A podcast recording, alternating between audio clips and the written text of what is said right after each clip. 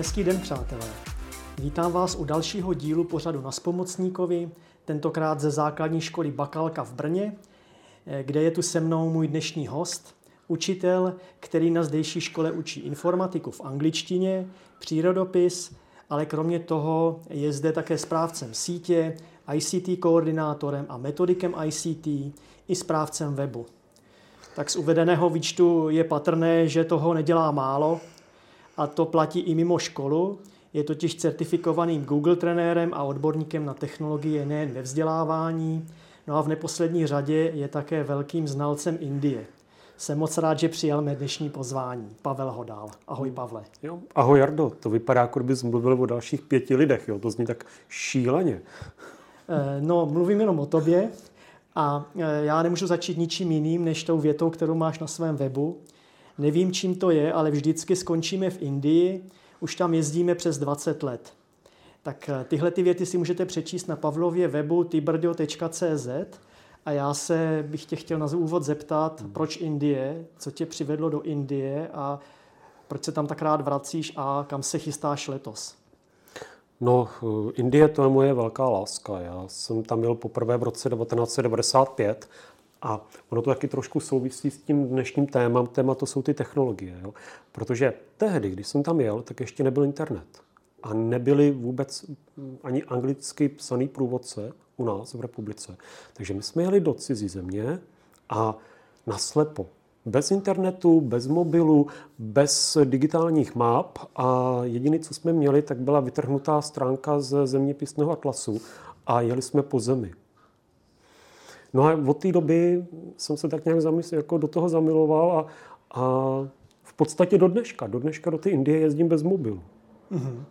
Jo, to, už si hodně lidí nedokáže představit a uh, já ho vždycky před odjezdem vypnu, nechám doma, zapnu ho třeba za, za tři týdny, za měsíc. Hmm. A já vím, že letos se zase chystáš do Indie no. a prozradíš nám, kam to bude? No, letos mám v plánu jeden trek na severu v Himalájích, no a pak bych to chtěl trošku vyvážit, takže mám v plánu takovou takový asi kulturní týden v Rajastánu, pouště, historické města, nějaký ty památky, tak aby to bylo tak jako v rovnováze. Hory, příroda a potom ta kultura. Hmm. A co je, jako co tě na tom nejvíc zajímá, nebo co je na tom nejzajímavější, nebo proč zrovna jako Indie, nebo co no, je nejkrásnější na Indii, kdybys měl říct? Jardo, ta Indie je strašně silná. Jasně. Tam uh, ty dojmy, jsou neskutečně intenzivní. I když jsou třeba negativní, jo, to není příjemná záležitost, mm. tak to v člověku vyvolává strašně intenzivní emoce a, a já si myslím, že jsem toho projel dost, ale ta Indie je v tomhle jako nejsilnější. Mm. No, od nás byste možná čekali, že my budeme mluvit o nějakých závislostech na technologiích, ale Pavel tady na svém webu píše, že je závislý na Indii. Tak jak vypadá taková závislost na Indii? No, já tak nějak cítím, že je potřeba si tam čistit tu hlavu. Hmm. Víš, že člověk tady u nás pracuje, řeší projekty, komunikuje s lidma, učí, jo, furt něco řeší, pořád se na tebe něco tlačí a potom je potřeba ta dovolená. A pokud ještě ta dovolená je bez té techniky a bez toho mobilu eh, a ještě s, s zážitkama, který tady na nás v Evropě prostě ani z principu nemůžou čekat, hmm. tak eh, ta Indie je v tomhle dobrá. Eh, ty máš taky krásné fotky z té Indie na svém webu a já si vzpomínám, že jsi nám jednou ukazoval a je to úžasný a je to taky někdy o té důvěře, ne? nebo dost často, že když fotíš i ty lidi, takže k tobě mají důvěru, nebo hmm. že tě vůbec pustí do toho svého soukromí, nebo že k ním můžeš jít takhle blízko, zachytit tu jejich hmm. emoci, to je nádherný. Jak to, jak to funguje, nebo jak to děláš? Uh, Indové nemají problém se nechat fotit. Tam hmm jsem nikdy necítil nějaký jako odpor nebo problém. A třeba je to tím, že já rád jezdím už teď do oblastí, které nejsou v cestovních průvodcích. Jo, že takovou tu klasiku, co chci vidět každý, to jsem si odbil ty první roky a pak dalších 20 let už většinou eh, mířím na místa, kam turisté nepáchnou. A ono je to i příjemnější potom s těma lidma eh, se bavit a fotit je a funguje to úplně jinak. Hmm. Myslím si, že to je něco, co třeba člověk, který tam jede s cestovkou poprvé a na ty nejznámější místo, tak eh, asi nezažije. Určitě ne. No pojďme se vrátit eh, k tomu, eh, k, té, k tomu dalšímu tématu. Jak jsem zmínil, tak ty jsi učitelem informatiky, jsi lektorem ano. učitelů v oblasti technologií, převážně na platformě Google Workspace.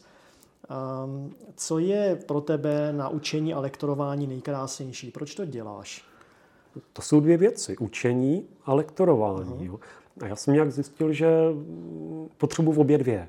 Jasně. Protože to jsou dvě úplně rozdílné cílové skupiny. A, a ty děti mají eh, jiné potřeby, dospělí mají jiné potřeby a eh, mě to vlastně mě děti naučí, jak učit dospělí a dospělí mě naučí, jak eh, přistupovat k těm dětem. Mhm. Jo, že já si to tady vyzkouším na těch dětech. Jo. Oni nějak reagují. Ehm, zjistím, že to trvá nějakou dobu. No a potom to můžu přenést na ty kurzy pro ty dospělí. A eh, je to, je to úplně jiná cílová skupina, jako já to chápu, a, ale v něčem reagují stejně a v něčem eh, mě strašně baví pozorovat ty, ty rozdíly. A co teda, co mě připadá hodně důležitý, tak já nerad školím věci, které jsem si sám nevyzkoušel, nebo šahal. Jo? Prostě já potřebuji těm lidem říct, ano, tohle funguje, ne, tohle nefunguje. Tohle vám zabere 20 minut a zkoušel jsem to pětkrát s těma dětma a vím, že to bude dobře, 20, 25 minut a tahle teorie mi tam zabrala, tenhle postup mě nezabral vůbec. A to je třeba něco, co potom ti dospělí na těch kurzech eh, ocení. Oni potřebují slyšet tu konkrétní informaci, tu konkrétní zkušenost. A já třeba sám nemám rád teoretiky. Jo? Já úplně nesnáším takové ty žvanící kurzy, kde se mlátí hodinu prázdná sláva, sláma podle nějakých hmm. teorií. A proto třeba eh, mám rád ty kurzy s těma dospělejma, kde vystřihneme to. Ne, ne, nevystřihneme. Dobře, tak jo. Jsme ve škole. Jsme ve škole, ano. Jo, proto říkám, že rád učím ty, ty dospělí, eh, protože to můžu předat to, co jsem se naučil s dětma. Hmm. No a naopak eh, ti dospělí mě taky přivedou na nový nástroje, který já si potom vezmu třeba zpátky do té školské praxe. Hmm. Já si to uvědomuji, no. jak to říkáš, já mám taky hrozně rád tu reakci těch lidí no. a, a v tom, když s nimi si, jsem opravdu naživo a, a vidím, jak reagují a tak to zase tě to vede někam, kam možná jsi neplánoval jít no, a no. je to taková zajímavá cesta. No. A mě ještě zaujalo, ty tady píšeš na tom svém webu, učím učitele, jak být stále o krok napřed před svými žáky. A mě k tomu napadá, chtějí vůbec ti učitelé být o krok napřed? A co, co se stane, když jsou žáci o krok napřed? Vadí to těm učitelům? Ne, jako k té první tvý otázce. Já si myslím, že bohužel ne všichni učitelé to chtějí. Mm. Jo, a, ale já tu potřebu cítím. A ona se vždycky najde kolem mě nějaká skupina lidí, kteří to cítí podobně a to je potom strašně nabíjející a příjemný. Jo, takže neučím všechny učitele, učím ty, kteří mají zájem. Hmm. Aspoň nějaká minimální úroveň jo, toho zájmu tam hmm. musí být. Uh, ona je strašně poznat na těch kurzech, jestli ti učitelé na školení přijdou povinně, anebo dobrovolně. No. Ještě k té otázce, hm, já někdy mám pocit, že opravdu těm učitelům vadí to, když ten žák je i něco před, nějaký krok před hmm. nimi Mm-hmm. Že by jako nedokázali vidět to, že i ten žák může tomu pomoci a může něco naučit, takže to je pro ně jako dobrá cesta jo, mnohdy. Že to nemusí být negativní, naopak to může být přínosem jo, pro ně no. i pro ty ostatní žáky. No a třeba v tom oboru konkrétně, který učím já, a to je informatika, tak tam, tam je to hodně zřetelné, to, co říkáš. Hmm. Jo, tam ta výměna funguje v podstatě na každé hodině. Ehm, pak uh, učím přírodopis, tam je to trošku jinak. Mm. Jo. Ale já jsem byl dneska, ne dneska, včera jsem byl velmi překvapený, já jsem učil přírodopis a, a imunitní systém člověka. A se úžasně ptali, oni se ptali na očkování, na covid, jo. Mm. to je prostě byl aktuální téma mm. a to nebyl výklad, to byla debata.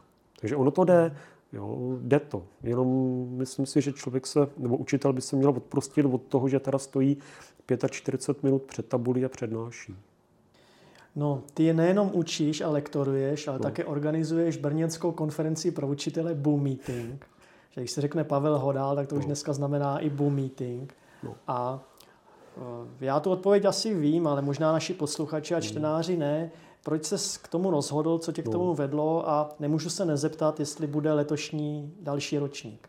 No, já tady asi budu trošku oponovat. Jo. To není jenom moje akce, to dělá komunita, to dělá Google User Group a uh, spousta lidí se mnou. Základ, základní škola Didaktis, jo, bez které by to nešlo, protože uh, udělat konferenci to není akce jednoho člověka, ale minimálně týmu deseti lidí. Tam jsou potřeba prostory a spoustu takových drobností, na který je potřeba myslet a předem nás nenapadly, že? No. a, takže tak, no a Boom Meeting bude. Boom Meeting určitě bude, už máme termín 22. Eh, října 2022, je to sobota, celý den, tady v Brně a myslím si, že, nebo doufám, že to zase bude dobré. Hmm.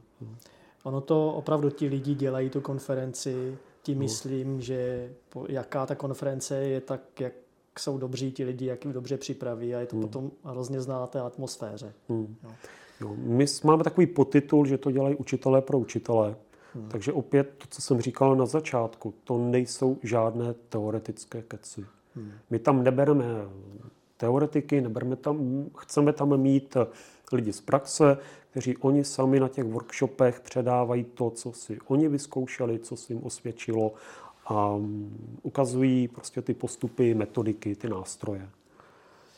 Um, ty jako odborník na technologie určitě neustále sleduješ nové trendy a aktuální dění v oblasti technologií. Je teď něco, co tě zajímá, čemu se věnuješ, nebo co ti přijde důležitý a trávíš mm-hmm. toho hodně času s technologií?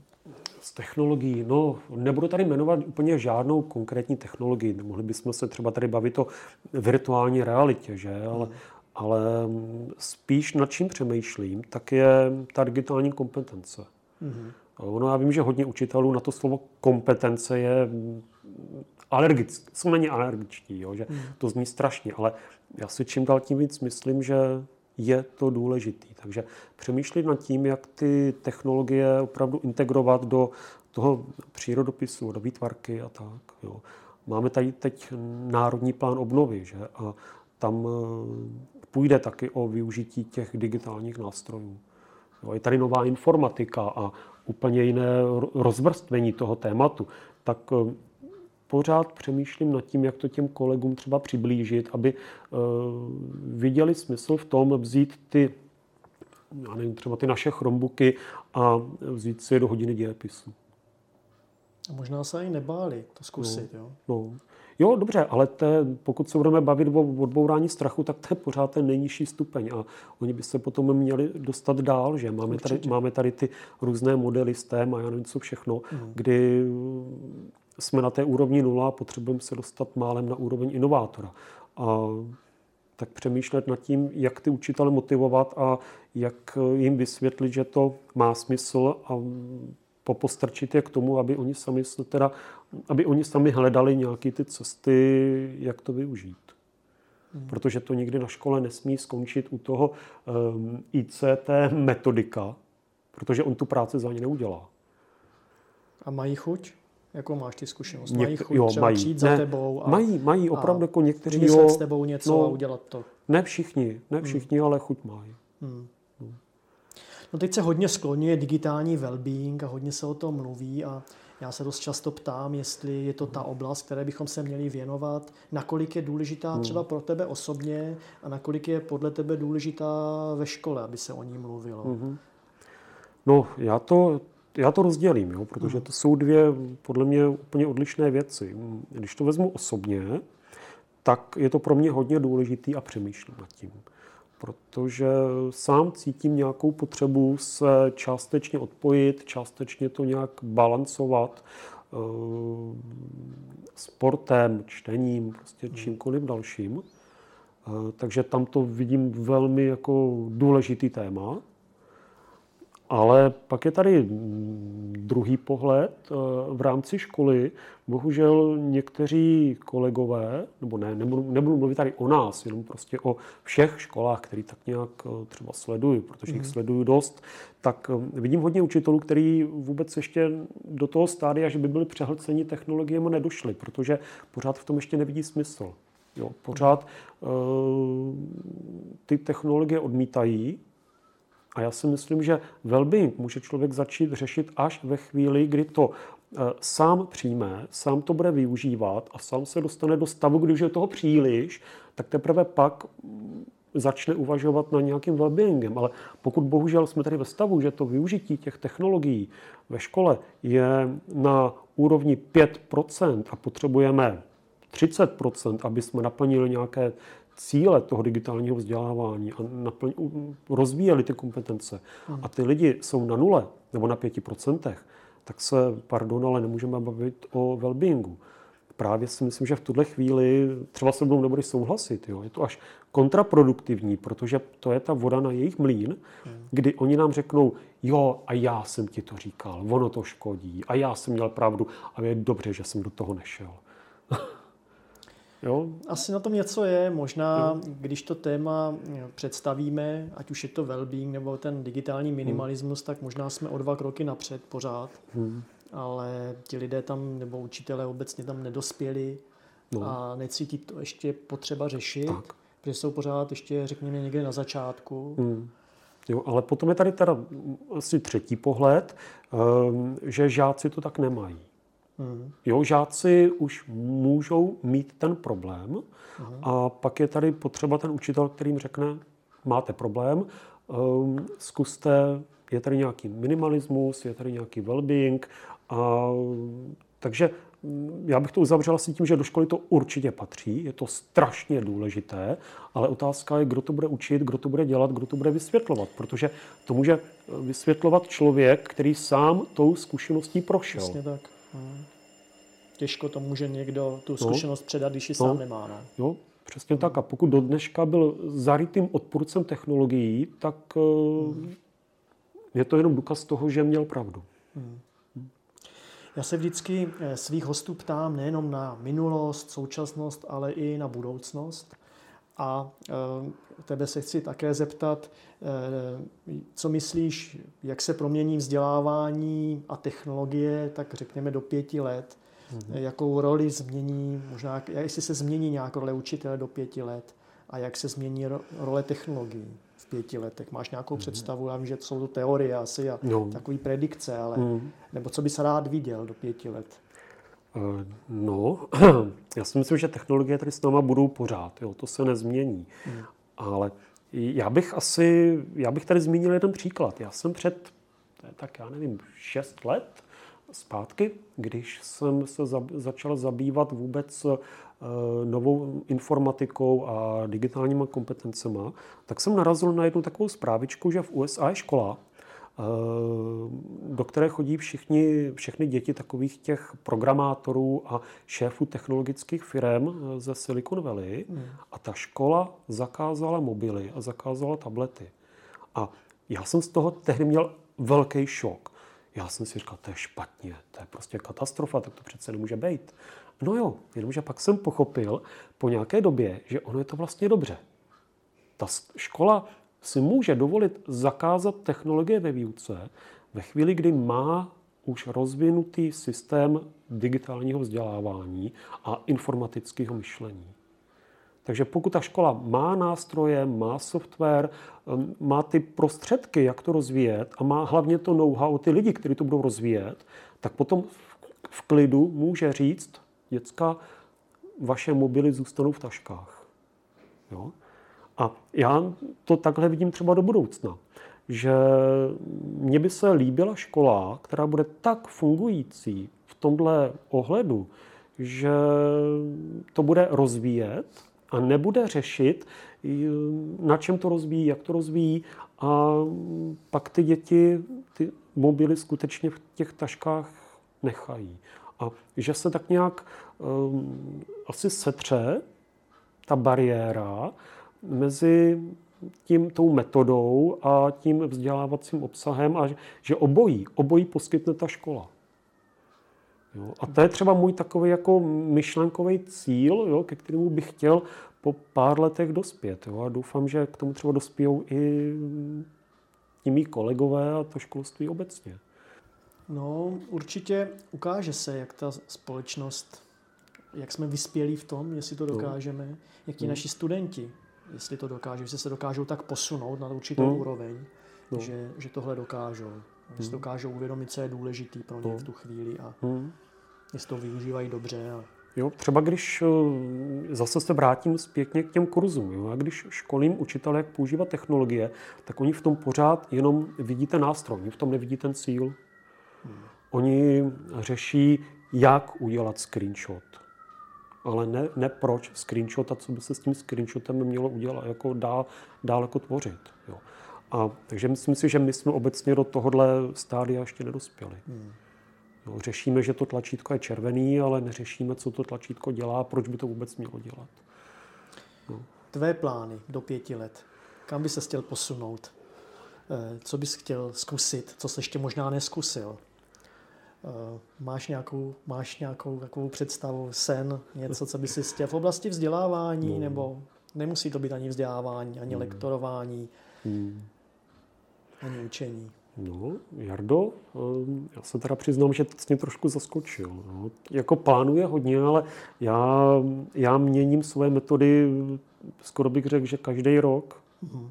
Jo, že mm, pořád něco měním, pořád něco hledám a něco funguje, něco ne. Takže pro, jako u mě je to kontinuální proces. Jo? A uh, nevím, co hmm. se osvědčí za pět let. Já Ale... vím, co mě nefungovalo dneska při hmm. dnešní hodině, takže vím, že příští týden to musím změnit. Ale uh, víš jistě, že zkrátka jako pořád, budu, budu pořád ve školství. budeš měnit. Ne, budu ve pořád školství. budeš měnit ty tak. přístupy, nezůstaneš, že bys, že bys zůstal při jednom přístupu, ale budeš no. pořád přemýšlet na to, jak bys to mohl udělat možná líp, jinak. Jo, a jo, tak. přesně tak. Jako já, já se vidím ve školství, to mhm. měnit nebudu. Mm. Jo, to jsem zjistil, že je to, co jsem chtěl dělat. Takže za pět let budu učitel. Jaký učitel, jak budu učit, to dneska nedokážu definovat. Mm. No, eh, představ si, že den má 25 hodin a ty máš jednu hodinu jen pro sebe nebo no. navíc. Jaký strávíš? Co budeš dělat? Jaký využiješ? No, určitě nějakým pohybem, nějakým sportem. No, protože to souvisí, co jsme načali před chvilkou. Nějaký well-being, eh, rovnováha mezi eh, prací, jo, soukromým životem, technologiemi. Takže já tak nějak zjišťuju, že mi chybí ten pohyb a chybí mi sport a tu hodinu bych určitě dal na ten sport. Mm. No a na závěr, kdybys měl říct učitelům a všem lidem kolem vzdělávání jenom jednu věc, tak co bys jim řekl? Hmm. Nepřestaňte inovovat. Mm-hmm. Protože mm, jinak hrozí vyhoření a já si myslím, že taková nějaká inovace a, a přemýšlení nad tím, co udělat, jak to udělat jinak, tak to je to, co nás eh, může držet pořád při tom zdravém myšlení. Mm-hmm. No, on to není úplně závěr, protože já tady mám ještě nachystán takový rychlý formát toho našeho rozhovoru. Ajaj. Já ti vždycky položím takovou rychlou otázku a od tebe budu chtít zase rychlou odpověď, nebo Dobře. stručnou odpověď. No. Uh, tablet nebo notebook? Notebook, jedině notebook. Office 365 nebo Google Workspace? Google Workspace. Digitální gramotnost nebo informatické myšlení? Digitální gramotnost nechat výběr na umělé inteligenci nebo na kurátorovi, odborníkovi? Hmm, kurátora. Uh-huh. Učit a lektorovat online nebo prezenčně? No, tady záleží jak co, ale e, mám v poslední době rád online kurzy. Uh-huh. Telefon na lavici nebo v tašce? Na lavici. Kamery žáků zapnuté nebo vypnuté? Zapnuté. Podcast nebo živé vysílání? Živé vysílání. Fotka nebo video? Video. Spomocník ano nebo ne? Mm, určitě ano. Pavle, díky moc, že jsi udělal čas a přišel na spomocníka. Tak jo, tak ahoj Jardo, na shledanou. Dnes byl mým hostem na Spomocníkovi Pavel Hodál.